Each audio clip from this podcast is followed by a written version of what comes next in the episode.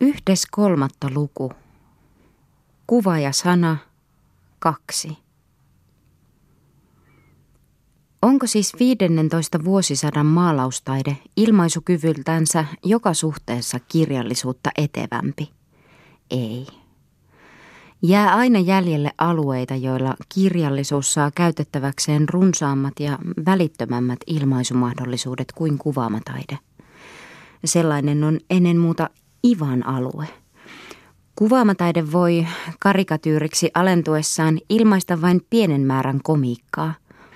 Kun tämä esitetään selvästi näkyvänä, se taipuu jälleen muuttumaan vakavuudeksi – vain siinä, missä koomillista aineesta sekoitetaan elämänhahmotukseen hyvin vähän, missä se on ainoastaan maustetta, joka ei saa tulla ruuassa liian tuntuvaksi, esitys voi pysyä kielellisen ilmauksen tasalla. Sellaisena kaikkein heikoimmassa potenssissa ilmenevänä komiikkana sopii pitää genremaalausta. Tässä kuvaamataide on vielä täysin omalla alueellansa. Yksityiskohtien hillitön käsittely, jonka jo edellä katsomme kuuluvan 15 vuosisadan maalaustaiteeseen, muuttuu huomaamatta pikkuseikkojen mukavaksi kertomiseksi, laatukuvamaisuudeksi. Mestari Flemallen töissä detaljointi on muuttunut täydellisesti genreksi. Hänen rakennusmiehensä Joosef istuu valmistamassa hiiren loukkuja – Laatukuvamaista on kaikissa hänen maalaustensa yksityiskohdissa. Siirryttäessä tavasta, jota Van Öök käyttää maalatessaan avoimen ikkunaluukun, astiakaapin tai uunin, mestari Flemallen tekotapaan siirrytään puhtaasti maalauksellisesta näkemyksestä laatukuvaan. Mutta jo tällä alueella on sanalla äkkiä esityksen ohella toinen ulottuvuus.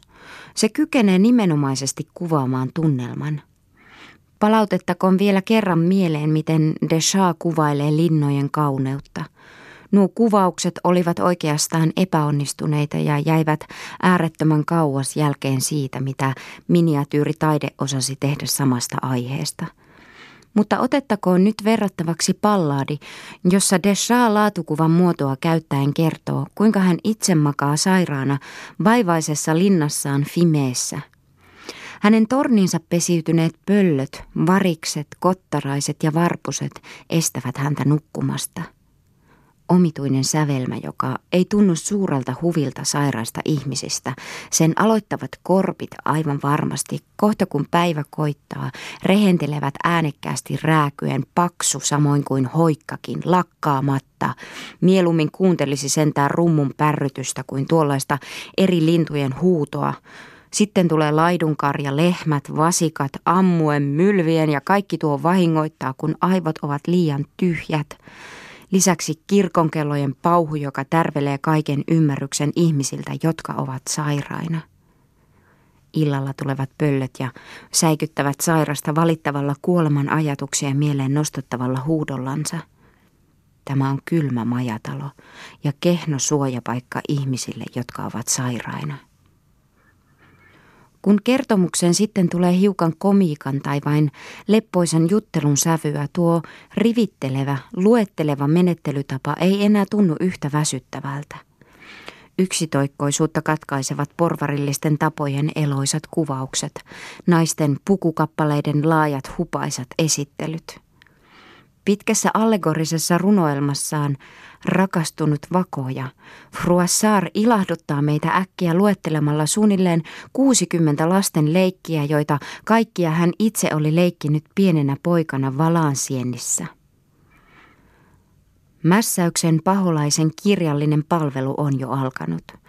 Zolaan, Huisman, Anatol Franceen kuvaamilla Ylen runsailla aterioilla on prototyyppinsä jo keskiajalla – Kuinka miellyttävästi kuvaakaan Froissart Brysselin nautiskelijat, jotka Besweilerin taistelussa piirittävät lihavan herttuan Ventselin. Heillä on mukanaan palvelijat, jotka kuljettavat satulanuppiin kiinnitettyjä isoja viinipulloja, leipää ja juustoa, lohta, forellia ja ankeriaspiirakoita. Kaikki on sievästi kääritty lautasliinoihin ja niin he ovat siinä esteenä rintaman tiellä. Tuon ajan laatukuvamaisuuteen taipuva kirjallisuus osaa pukea kaikkein arkisimmatkin asiat runoksi. Deschamps voi runossaan velkoa rahaa, silti vaipumatta tavallisen runollisen tasonsa alapuolelle. Hän anoo eräässä palladisarjassa luvattua juhlapukua, polttopuita, hevosta ja maksamatta jäänyttä palkkaa. Laatukuvamaisesta on vain askel eriskummaiseen, irvokkaaseen tai, jos niin halutaan, Bröhelin taidelajiin. Tässäkin komiikan muodossa maalaustaide on vielä kirjallisuuden veroista. Bröhel-aines tulee täysin selvästi esille taiteessa jo vuoden 1400 korvilla. Se nähdään Dishonissa olevassa pakoa Egyptiin kuvaamassa Bruderlaamin maalauksessa ja Hubert van Ökin tekemäksi otaksutun kolmea Mariaa Kristuksen haudalla esittävän taulun nukkuvissa sotilaissa. Kukaan ei tuo tahallisen eriskummaista esiin niin voimakkaasti kuin Paul de Limbourg. Eräällä Marian temppelissä käynnin katselijalla on metrin korkuinen käyrä, taikalakki ja sylenpituiset hihat – Irvokas on hänen kuvaamansa kastemalja, jossa on kolme kieltänsä näyttävää kamalaa naamiota sekä Marian ja Elisabetin kehyskuva, jossa sankari taistelee tornista käsin etanaa vastaan ja toinen mies kuljettaa työntorattailla säkkipilliä soittavaa porsasta. Irvokasta on 15 vuosisadan kirjallisuus melkein jokaisella sivullansa. Tämän voivat todistaa sen teennäinen tyyli ja sen allegoriain oudot fantastiset puvut. Aiheet, joiden käsittelyssä Bröhelin vallaton kuvittelu myöhemmin riehui, kuten esimerkiksi paastonajan ja karnevaalin välinen riita, lihan ja kalan taistelu, ovat jo 15 vuosisadan kirjallisuudessa hyvin suosittuja. Mitä suurimmassa määrässä Bröheliä muistuttava on Deschamps tarkkapiirteinen kuvitelma, jossa hän antaa vartijan nähdä Sloissiin englantia vastaan kootut joukot rottoja hiiriparvena. Eteenpäin, eteenpäin, suunnatkaa kulkunne tuonne, näin jotain siellä. Näin kymmenen tuhatta rottaa yhdessä ja monta hiirtä, jotka kokoontuvat meren rannalle. Toisella kertaa hän istuu surullisena ja hajamielisenä hovin pöydässä – Äkkiä hän näkee, kuinka hovilaiset syövät. Toinen pureksii kuin sika, toinen nakertaa kuin hiiri, joku käyttää hampaitaan kuin sahaa, tämä vääristää naamansa, tuon parta keikkuu edestakaisin. Syödessään he näyttivät paholaisilta. Käydessään kuvaamaan kansanelämää, kirjallisuus johtuu heti auttamattomasti siihen mehuiseen, päähänpistojen höystämään realismiin, joka sitten aivan pian kehittyy yleen kukoistavaksi kuvaamataiteessa. Kun luemme Chastellanin kertomusta köyhästä maalaismiehestä, joka ottaa eksyneen Burgundin herttuan hoviinsa, olemme näkevinämme jonkin Bröhelin maalauksen. Kuvatessaan aterioivia, tanssivia ja kosiskelevia paimenia, pastoraali taipuu yhä uudestaan poikkeamaan sentimentaalisesta ja romanttisesta perusteemastansa kohti hiukan koomilliselta vaikuttavaa raikasta naturalismia.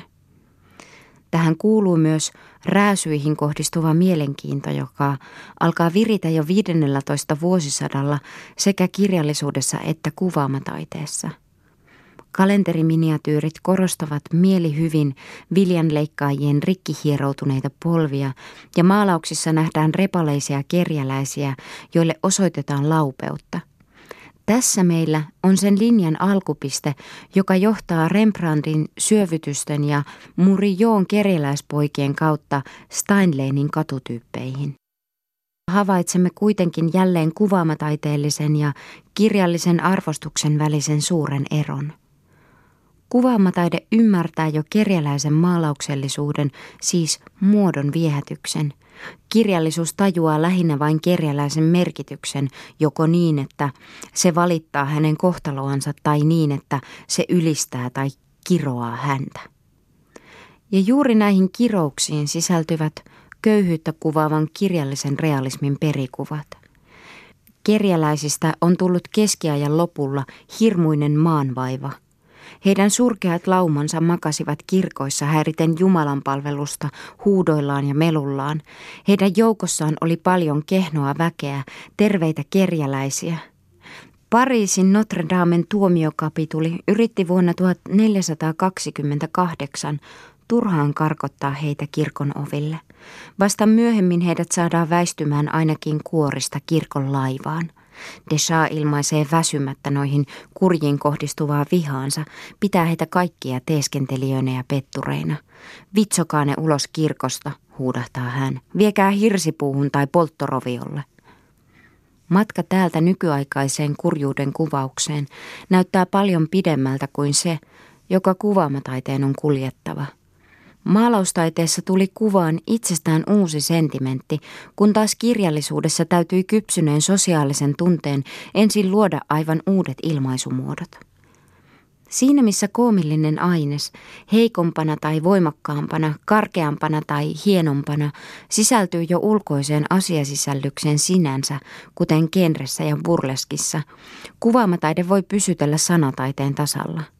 Oli kuitenkin toisia koomillisuuden alueita, joita kuvaamataide ei kyennyt mitenkään ilmaisemaan, joissa väri ja viiva osoittautuivat tehottomiksi – Aina silloin, kun koomillinen tahtoo todella naurattaa, huvinäytelmässä, ilveilyssä, farssissa, pilajutuissa, sanalla sanoen kaikissa karkean koomillisuuden lajeissa, kirjallisuus vallitsee ehdottomasti. Tuosta myöhäiskeskiaikaisen kulttuurin rikkaasta aarteistosta puhuu täysin omalaatuinen henki. Siinäkin, missä Pilkka soittaa kaikkein hienoimpia säveliänsä ja käsittelee elämän vakavimpia asioita, rakkautta ja omaa kärsimystä hiljaisen hymyn alueella. Kirjallisuus on mestarina. Kuvauksen sekoittuva ironia hienosti ja puhdisti erotiikan teennäisiä, siloitettuja ja kuluneita muotoja. Erotiikan alueen ulkopuolella Iva on vielä karkeata ja naivia – Vuoden 1400 paikkeilla elänyt ranskalainen on vielä toisinaan niin harkitseva, että varoittaa lukijansa puhuessaan ivallisesti. Deschamps ylistää hyvää aikaa, kaikki käy mainiosti, kaikkialla vallitsee rauha ja oikeus. Minulta kysytään joka päivä, mitä ajattelen nykyisestä ajasta, ja minä vastaan, se on pelkkää kunniallisuutta, rehellisyyttä, totuutta ja uskollisuutta, anteliaisuutta, urhollisuutta ja auliutta, armeliaisuutta ja hyvää, joka luovutetaan yhteisölle. Mutta totisesti en sano mitään, kaikkea ajattelen. Toisessa kohdassa, erään samansävyisen palladin lopussa, kaikki nämä seikat ymmärretään vastasukaan. Ja taas toisessa kohdassa, jossa on loppukerrontana – on suuri synti niin moittia maailmaa. Ruhtinas, jos kaikkialla ja kauttaaltansa on niin kuin tiedän, silloin on pelkkää hyvettä ylenpalttisesti, mutta joku minua kuunteleva sanoisi, hän valehtelee. Eräs 15 vuosisadan jälkipuoliskolla elänyt kaunosielu merkitsee epigrammin otsikoksi Kehnon kuvan alle jonka on huonoilla väreillä maalannut maailman kehnoin maalaaja ironiseen tapaan mestari Joan Robertet.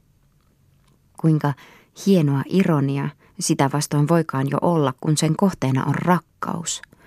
Silloin siihen sekoittuu lempeää melankoliaa, raukeaa hellyyttä, joka muovaa 15 vuosisadan erotiikan vanhoissa muodossaan uudenlaiseksi. Kuivunut sydän sulaa nyhkytykseen – Kaikuu sävel, jota ei oltu vielä kuultu maallisessa rakkaudessa.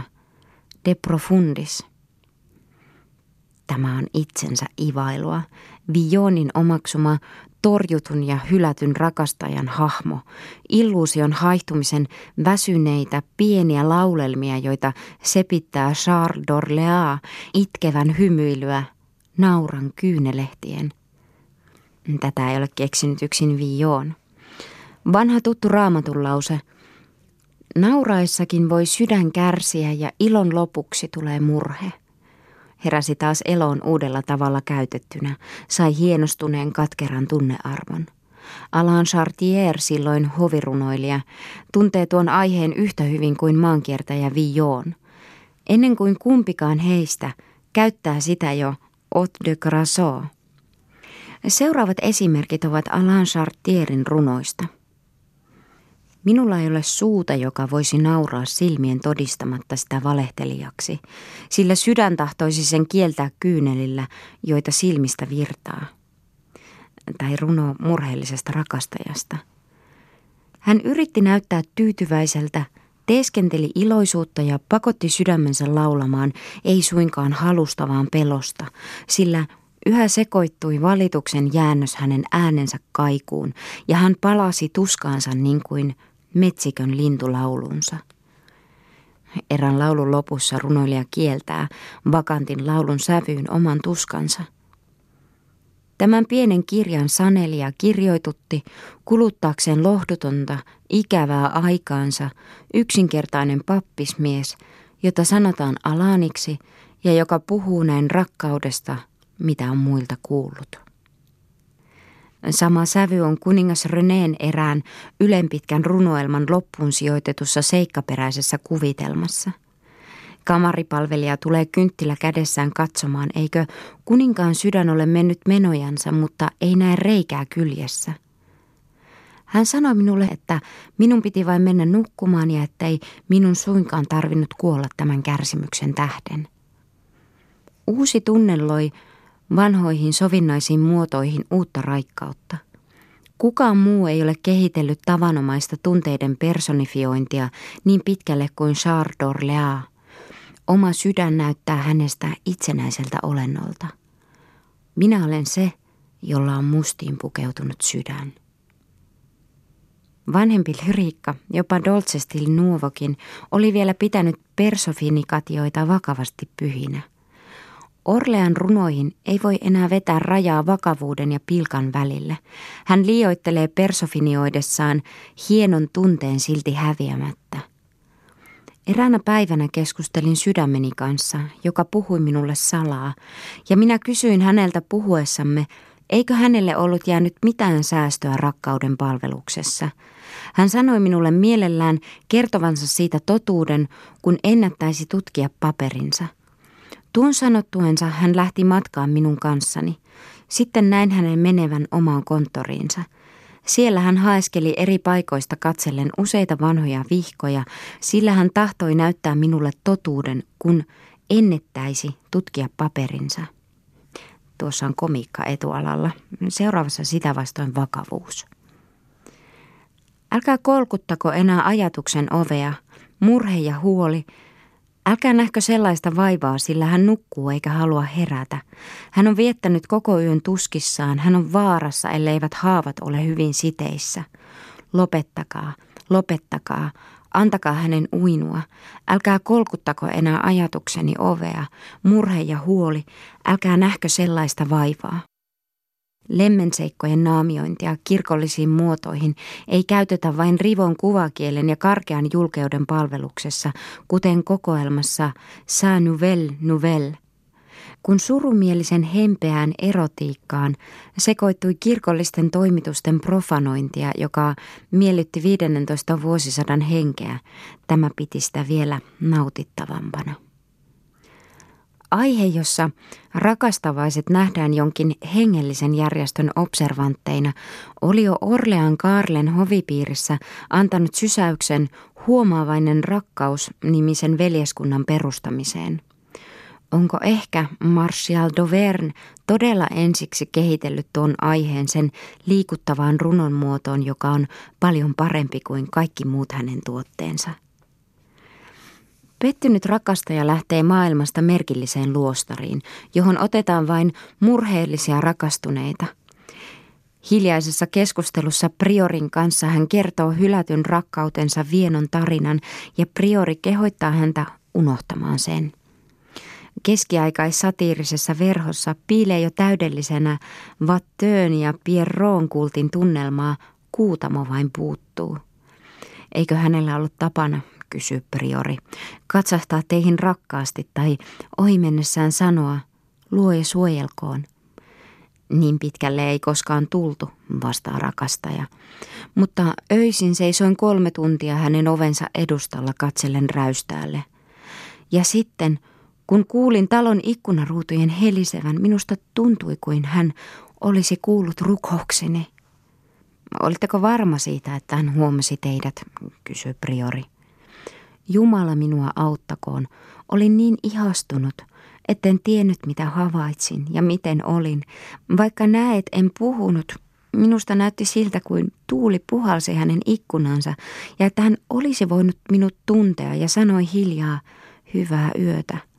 Ja Jumala tietää, että olin tuon jälkeen suuri herra koko yön.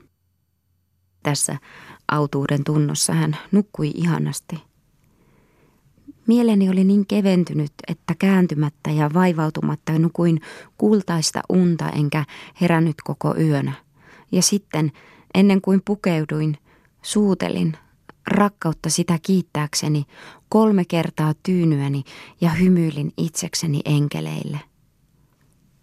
Kun hänet otetaan juhlallisesti veljeskunnan jäseneksi, hänen rakastettunsa pyörtyy ja rakastajan hänelle lahjoittama kyynelkuvioin emaloitu kultainen sydän putoaa hänen vaatteistansa. Toiset hillitsivät, tuskansa salatakseen, väkivalloin sydäntänsä, kuluttivat aikaansa avaamalla ja sulkemalla käsissään pitelemiensä rukouskirjoja ja käänsivät usein niiden lehtiä hurskauden merkiksi – mutta murhe ja kyyneleet osoittivat selvästi heidän mielenliikutustansa.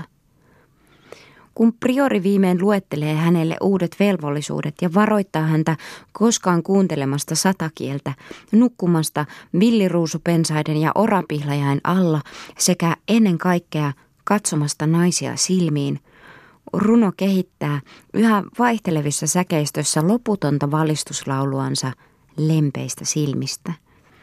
Te lempeät silmät, jotka liikutte sinne tänne, te lempeät silmät, jotka kuumennatte rakastuneiden turkin, te lempeät silmät, helmen heleät, jotka sanotte, niin tapahtuu, kun tahdot, niille, jotka tuntevat olevansa oikein voimallisia.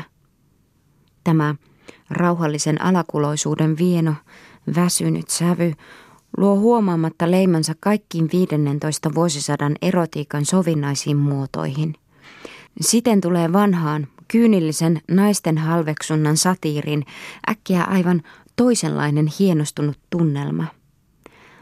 Teos Avioliiton 15 iloa lieventää aikaisempaa naiseen kohdistuvaa typerää parjausta hiljaisen illuusion häivynnän ja masennuksen sävyllä, ja niin teokseen tulee sama himmeys kuin johonkin nykyaikaiseen avioliittonovelliin.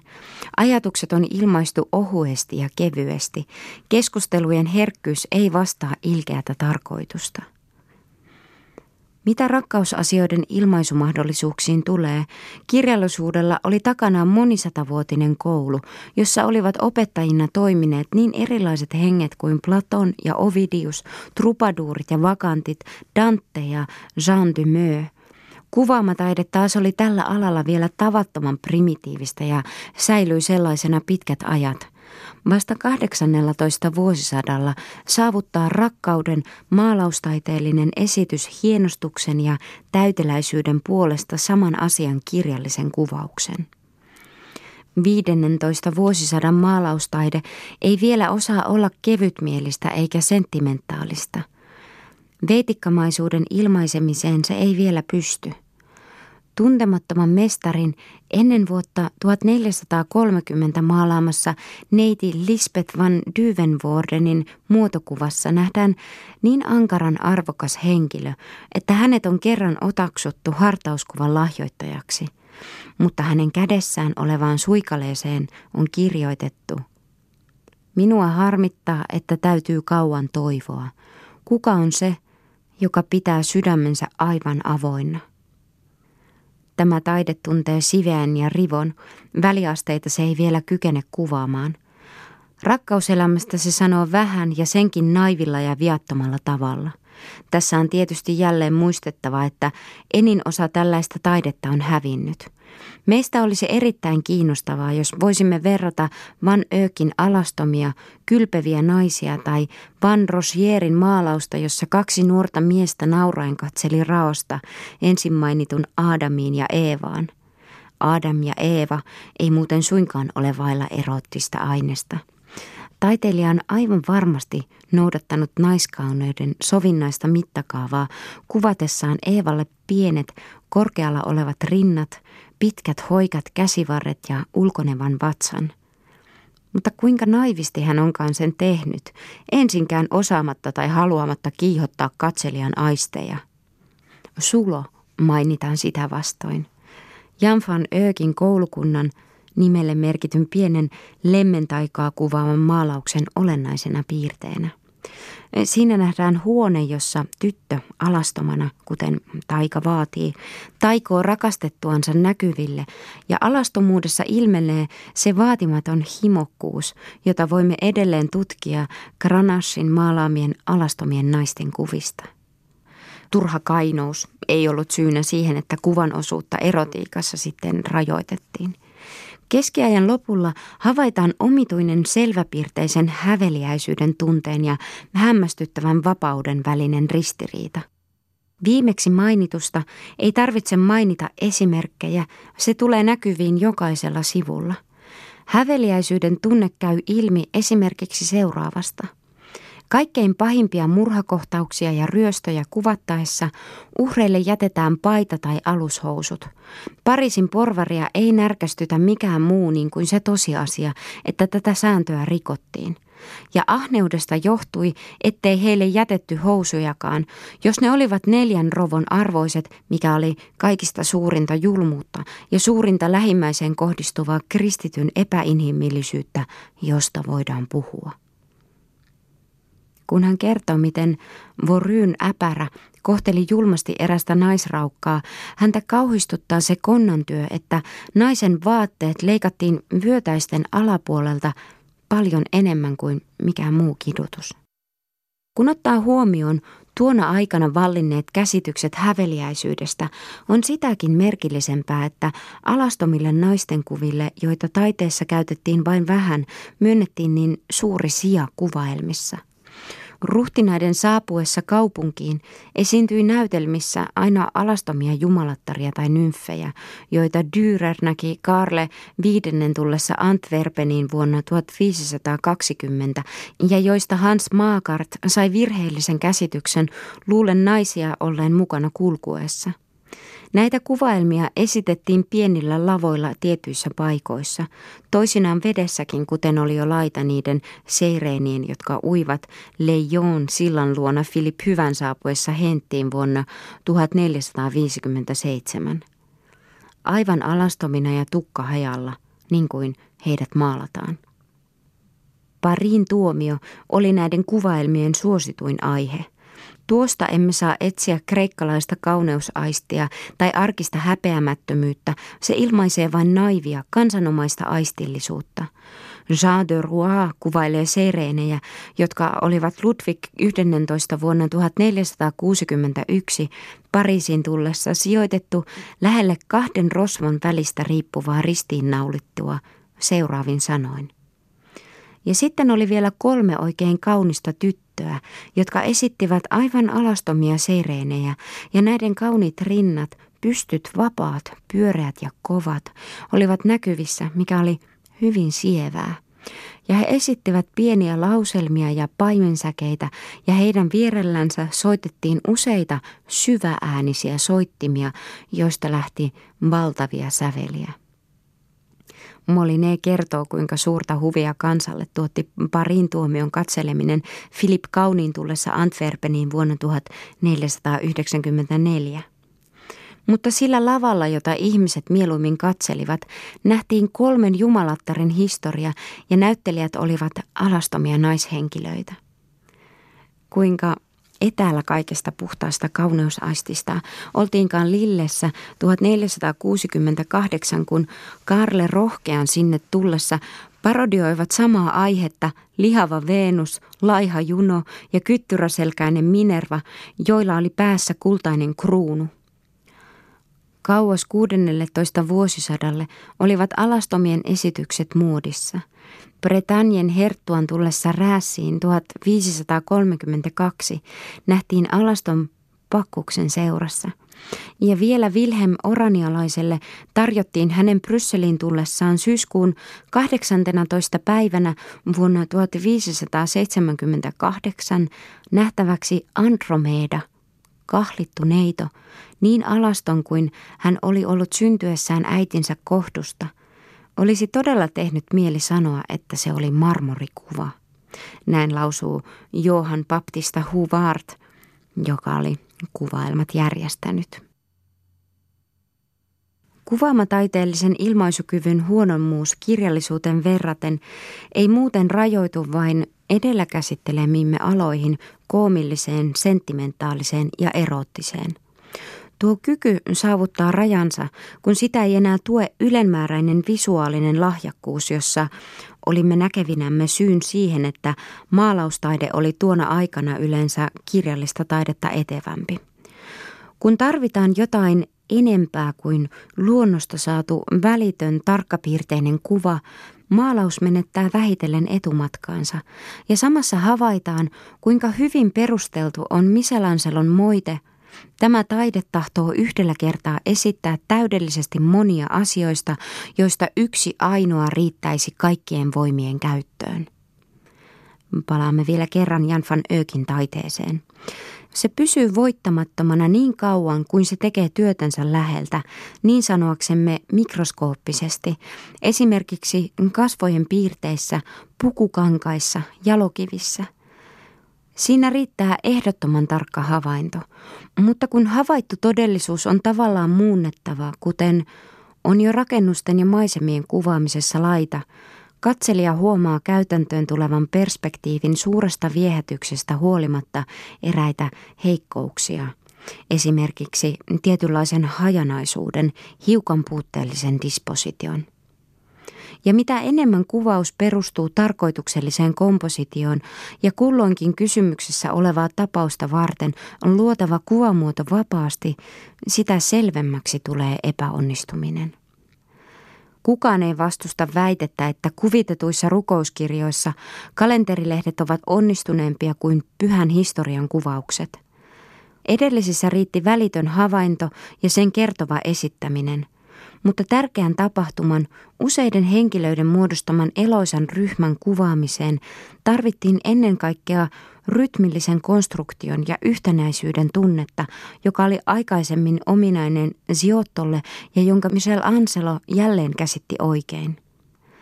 Mutta 15 vuosisadan taiteen olemuksena oli vaihtelevuus – vain siinä, missä vaihtelevuus jälleen muuttuu yhtenäisyydeksi, saavutetaan korkea sopusoinnun teho, esimerkiksi karitsanpalvonnassa. Siinä on todella rytmiä, verrattoman väkevää, kaikkien noiden kohti keskipistettä pyrkivien joukkojen voitokasta rytmiä. Se on kuitenkin löydetty tavallaan pelkän aritmeettisen rinnastuksen varassa, itse moneudesta – Van Öök välttää komposition vaikeudet kuvaamalla vain täyttä lepoa. Hän saavuttaa staattisen harmonian, mutta ei saavuta dynaamista. Ennen muuta juuri tässä on Rohir Farder Weidenin ja Van Öökin välillä suuri ero. Rohir rajoittuu löytäkseen rytmin. Hän ei saavuta sitä aina, mutta aina hän siihen pyrkii. Pyhän historian tärkeimpien aiheiden esitystapaa määräsi ankara vanha traditio. Maalaajan ei tarvinnut enää miettiä, miten järjestäisi maalattavansa. Eräät aiheet toivat melkein itsestään mukanansa rytmillisen rakenteen. Ristin juurella itkeviä naisia, ristiltä ottamista ja palvovia paimenia kuvattaessa rytmi syntyi vaivattomasti. Ajateltakoon vain Madridissa olevaa Rohir Farder Weidenin Louvressa ja Brysselissä säilytettyjä Avignonin koulukunnan Petrus Kristuksen ja Herthentotsint Janssin pietakuvia. Mutta kun kohtaus on eloisampi, kuten Kristuksen pilkkaamista, ristin kantamista, palvovia tietäjiä kuvattaessa kompositio käy vaikeammaksi, ja siitä on useimmiten seurauksena eräänlainen levottomuus, esityksen yhtenäisyyden puute. Ja kun kirkon ikonografinen normi ei tarjoa taiteilijalle mitään tukea, hän on jokseenkin avuton – jo Dirk Puutsin ja Gerard Davidin oikeuden istuntoja esittävissä maalauksissa, joihin itsestään liittyi tietynlainen juhlallinen järjestys, kompositio on verrattain heikko. Kömpelö ja avuton se on Luvanissa säilytetyssä Pyhän Erasmuksen piinaa kuvaamassa ja Pryhen museon kuuluvassa hevosten repimää pyhää hippolytusta esittävissä maalauksissa. Vajavainen rakenne vaikuttaa niissä jo tympäisevältä. Kun sitten on muovattava muotoon koskaan näkemättömiä kuvitelmia, 15 vuosisadan taide eksyy naurettavuuteen. Ankarat aiheet varjelivat siitä suuria maalaajia, mutta kirjojen kuvittajat eivät voineet olla esittämättä kaikkia kirjallisuuden tarjoamia mytologisia ja allegorisia haaveita. Hyvän esimerkin tarjoaa Kristiine Pisanin seikkaperäisen mytologisen fantasian Ottean epiteetti Hektorille kuvitus. Se on kaikkein kömpelöintä, mitä voi ajatella. Kreikan jumalilla on kärpännahka turkkinsa tai purkundilaisten juhlapukujensa selässä isot siivet. Koko sommitelma, samoin kuin ilmaisutapakin, on epäonnistunut. Minos, lapsiansa syövä Saturnus, palkintoja jakava Midas, kaikki on yhtä typeriä mutta saadessaan huviksensa kuvata taustalle pienen paimenen, lampainensa tai kummun, jolla oli hirsipuu tai teilauspyörä, tekijä osoittaa tavanomaista taitavuutta. Tässä on näiden taiteilijoiden hahmotuskyvyn raja. Vapaasti luovassa hahmotuksessa he ovat loppujen lopuksi suunnilleen yhtä rajoitettuja kuin runoilijat. Allegorinen kuvaus oli vienyt kuvittelun umpikujaan. Kuvaa ei kyetä muodostamaan vapaasti, koska sen tulee ilmaista täydellisesti ajatus ja ajatuksen lentoa ehkäisee kuva. Kuvittelu on tottunut muuttamaan ajatuksen kuvaksi niin kuivakiskoisesti kuin suinkin mahdollista, ilman minkäänlaista tyylin tunnetta. Temperanttialla on päälaillansa kello olemuksensa tunnuskuvana – Ottean epiteetin kuvittaja käytti siihen pientä seinäkelloa, jonka hän myös ripusti seinälle Filip Hyvän muotokuvaan. Kun Chastellaninlainen terävän luontevasti huomioitansa tekevä henki piirtää itse keksimänsä allegorisia kuvia, niistä tulee ylen teennäisiä. Hän näkee erässä sepitelmässään, jonka tehtävänä oli puolustaa hänen liian rohkeata poliittista runoansa totuuden tarina neljä naista, jotka syyttävät häntä. Naisten nimet ovat närkästys, moite, syytös ja kosto. Kuultakoon, kuinka hän kuvailee toista niistä – Tämä nainen osoitti, että hänellä oli ankarat ehdot ja hyvin terävät ja purevat perusteet. Hän kiristeli hampaitansa ja pureksi huuliansa. Hän nyökytti tavan takaa päätänsä. Ja merkeillä antaen tietää olevansa todistaja, hän hypähteli ja kääntyi milloin toiselle, milloin toiselle puolelle. Hänen kasvoissaan oli kärsimättömyyden ja vastaanväittämisen ilme. Oikea silmä oli ummessa, toinen avoinna. Hänellä oli edessään säkki täynnä kirjoja, joista hän pisti toiset vyöhönsä, pitäen niitä rakkaina ja arvokkaina. Toiset hän taas heitti halveksien pois. Hän repi paperia ja lehtiä, Viikkoja hän viskasi salakavallasti tuleen, toisille hän hymyili ja suuteli niitä, toisin hän rumasti sylki ja tallasi ne jalkoihinsa. Hänellä oli musteeseen kastettu kynä, jolla hän pyyhki pois luettavan monesta huomattavasta käsikirjoituksesta. Hän myös mustasi eräitä kuvia sienellä ja raapi toiset rikki kynsillänsä. Ja kolmannet hän pyyhki ihan puhtaiksi ja tasoitti hävittääkseen ne muistista. Ja hän osoittautui kovasydämiseksi ja kat- matalaksi vihollisen monia kunniallisia ihmisiä kohtaan enemmän mielivaltaisuuden kuin järjen siihen ajamana. Eräässä toisessa kohdassa hän näkee, miten rouva rauha levittää viittansa, kohottaa sen korkealle ja hajoaa neljäksi muuksi rouvaksi, sydämen, suun, näennäisyyden ja todellisen vaikutuksen rauhaksi. Toisissakin hänen sepittämissään allegorioissa on naishahmoja, joilla on niminä maittesi vaikea tila, eri kansojesi erilainen asema ja laatu, ranskalaisten ja naapurikansojen kateus ja viha, ikään kuin poliittinen pääkirjoitus voitaisiin pukea allegorian muotoon. Etteivät nämä hahmot ole nähtyjä, vaan keksittyjä, käy kaiken lisäksi ilmi siitä, että heillä on kädessään suikaleet, joihin on merkitty heidän nimensä. Chastellan ei saa kuvia välittömästi omasta elävästä fantasiastansa, vaan näkee ne kuin maalauksen tai näytelmän henkilöinä. Herttua Filipin kuolemanmysteeri nimisessä sepitelmässä Herttua on hänen silmissään kuin kallisarvoinen voidepullo, joka riippuu taivaasta langassa. Maa on imettänyt pulloa rinnoillansa. Moline näkee, miten Kristus pelikaanina, tätä kuvaa käytetään usein, ravitsee poikasiaan verellänsä ja lisäksi pesee sillä kuoleman kuvastimen puhtaaksi. Kauneusinnoitus on tästä hävinnyt, leikkivä ja harhateilla liikkuva äly, uupunut henki odottaa uutta hedelmöitystä. Toiminnan kehyksenä yhä uudestaan käytetyssä uniaiheessa voi tuskin koskaan havaita aitoja uniaineksia, jotka ovat vaikuttavina tekijöinä Danten ja Shakespearein runoilmissa. Ei edes sitä kuvitelmaa, että runoilija on todella näyssä kokenut, mitä hän kuvaa, kehitellä aina täydellisesti. Chastellan sanoo itse olevansa näyn keksiä tai kuvittelija – Allegorisen esityksen kuivassa pellossa voi vain iva puhjeta uuteen kukoistukseen.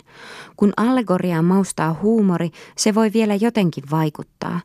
De saa kysyy lääkäriltä, kuinka on hyveiden ja oikeuden laita. Lääkäri, kuinka oikeus voi? Totisesti, se on hyvin huonona. Entä järki? Se on menettänyt ymmärryksensä, puhuu enää vain heikosti ja oikeudenkäyttö on aivan tylsämielinen. Kuvittelun eri alueet sekoitetaan toisiinsa tyylittömällä tavalla. Voiko ajatella irvokkaampaa tuotetta kuin pastoraaliksi naamioitu poliittinen lentokirjanen? Tuntematon Bukarius-nimeä käyttävä runoilija on pastoraalissaan esittänyt kaikki purkundilaisten Orleaan kohdistamat herjaukset paimenrunouden tyyliin. Orlea, Juhana Peloton ja heidän ylpeät ja raivokkaat seurueensa kuvataan siinä leppoisiksi paimeniksi – Paimen takki on koristettu liljoilla tai takajaloilleen nousseilla leijonilla. On myös pitkätakkisia paimenia, he ovat pappeja. Paimen Tristifer Orlea riistää toisilta leivän ja juuston, omenat ja pähkinät, ruokopillit ja lampaiden kellot.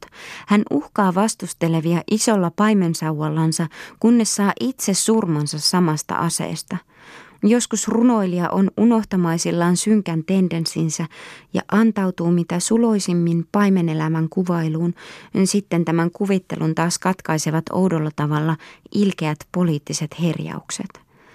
Molinee sekoittaa yhteen kaikki uskonnolliset ja sotaisat, asettöiden ja lemmenleikkien aiheet luojan kaikille todella rakastaville antamassa julistuksessa. Me, rakkauden Jumala, luoja – kunnian kuningas, tervehdimme kaikkia nöyrämielisiä, totisesti rakastavia. Koska on totta, että poikamme Kolkatalla saavuttaman voiton jälkeen muutamat sotilaat huonosti tuntien meidän vaakunamme tekevät liiton perkeleen kanssa. Sen tähden heille kuvaillaan oikea vaakuna. Hopeinen kilpi, jonka kultaisessa yläosassa on viisi haavaa – Taistelevalle kirkolle myönnetään oikeus värvätä palveluksensa kaikki, jotka tahtovat palata tämän vaakunan puolustajiksi. Mutta itkien ja kyyneliä vuodattaen, katuvaisin sydämin ja vilpittömästi uskoen. Taidetemput, joilla Moline sai aikalaisiltansa kiitosta henkevänä retorikkona ja runoilijana, näyttävät meistä häviävän ilmaisumuodon viimeisiltä rappeutumilta. Ruusun romaanista tekemänsä suorasanaisen laitoksen johdannossa hän leikkii omalla nimellänsä Molinee, Molinum, eli mylly.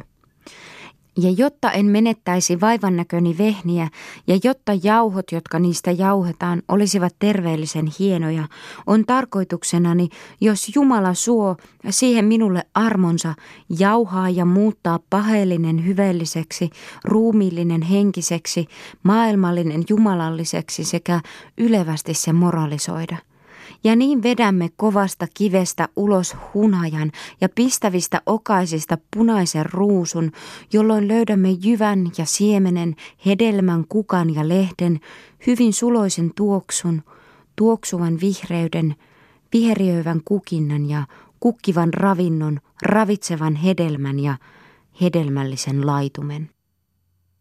Kuinka tuo osoittaakaan ajan rappeutumista, kuinka kulunutta ja loppuun käytettyä tuo kaikki onkaan. Aikalainen ihaili kuten juuri tätä, pitäen sitä jonakin uutena. Keskiajan runous ei oikeastaan tuntenut tuota sanoilla leikkimistä, se leikkii ennemmin kuvilla. Esimerkiksi Molineen hengenheimolainen ja ihailija Olivier de la Marche Silloin minut valtasi muiston kuume ja harmin katarri, kärsimyksen pääkipu, kärsimättömyyden ähky, sietämätön hammassärky. Sydämeni ei voinut enää estää kohtaloni valitusta tuskassa, johon en ollut tottunut. Mechino on hänkin vielä voimattoman allegorian orja, samoin kuin Lamars. Hänen runossaan Prinssin silmälasit ovat silmälaseina viisaus ja oikeus, kehyksenä on voima, kaikkea koossa pitävänä naulana kohtuullisuus. Järki antaa runoilijalle nuo silmälasit ja niiden käyttöohjeet. Taivaan lähettämänä järki tunkeutuu hänen henkeensä järjestäkseen sinne pitonsa, mutta havaitsee epätoivon tärvelleen kaiken niin, ettei siellä ole mitään, jotta voisi aterioida kunnollisesti. Kaikki näyttää huonontuneen ja rappeutuneen. Olemme kuitenkin jo ajassa, jolloin renesanssin uusi henki alkaa liikkua mailla ja manterilla. Sen suuri uusi sielutus, uusi puhdas muoto. Mistä se löytyykään?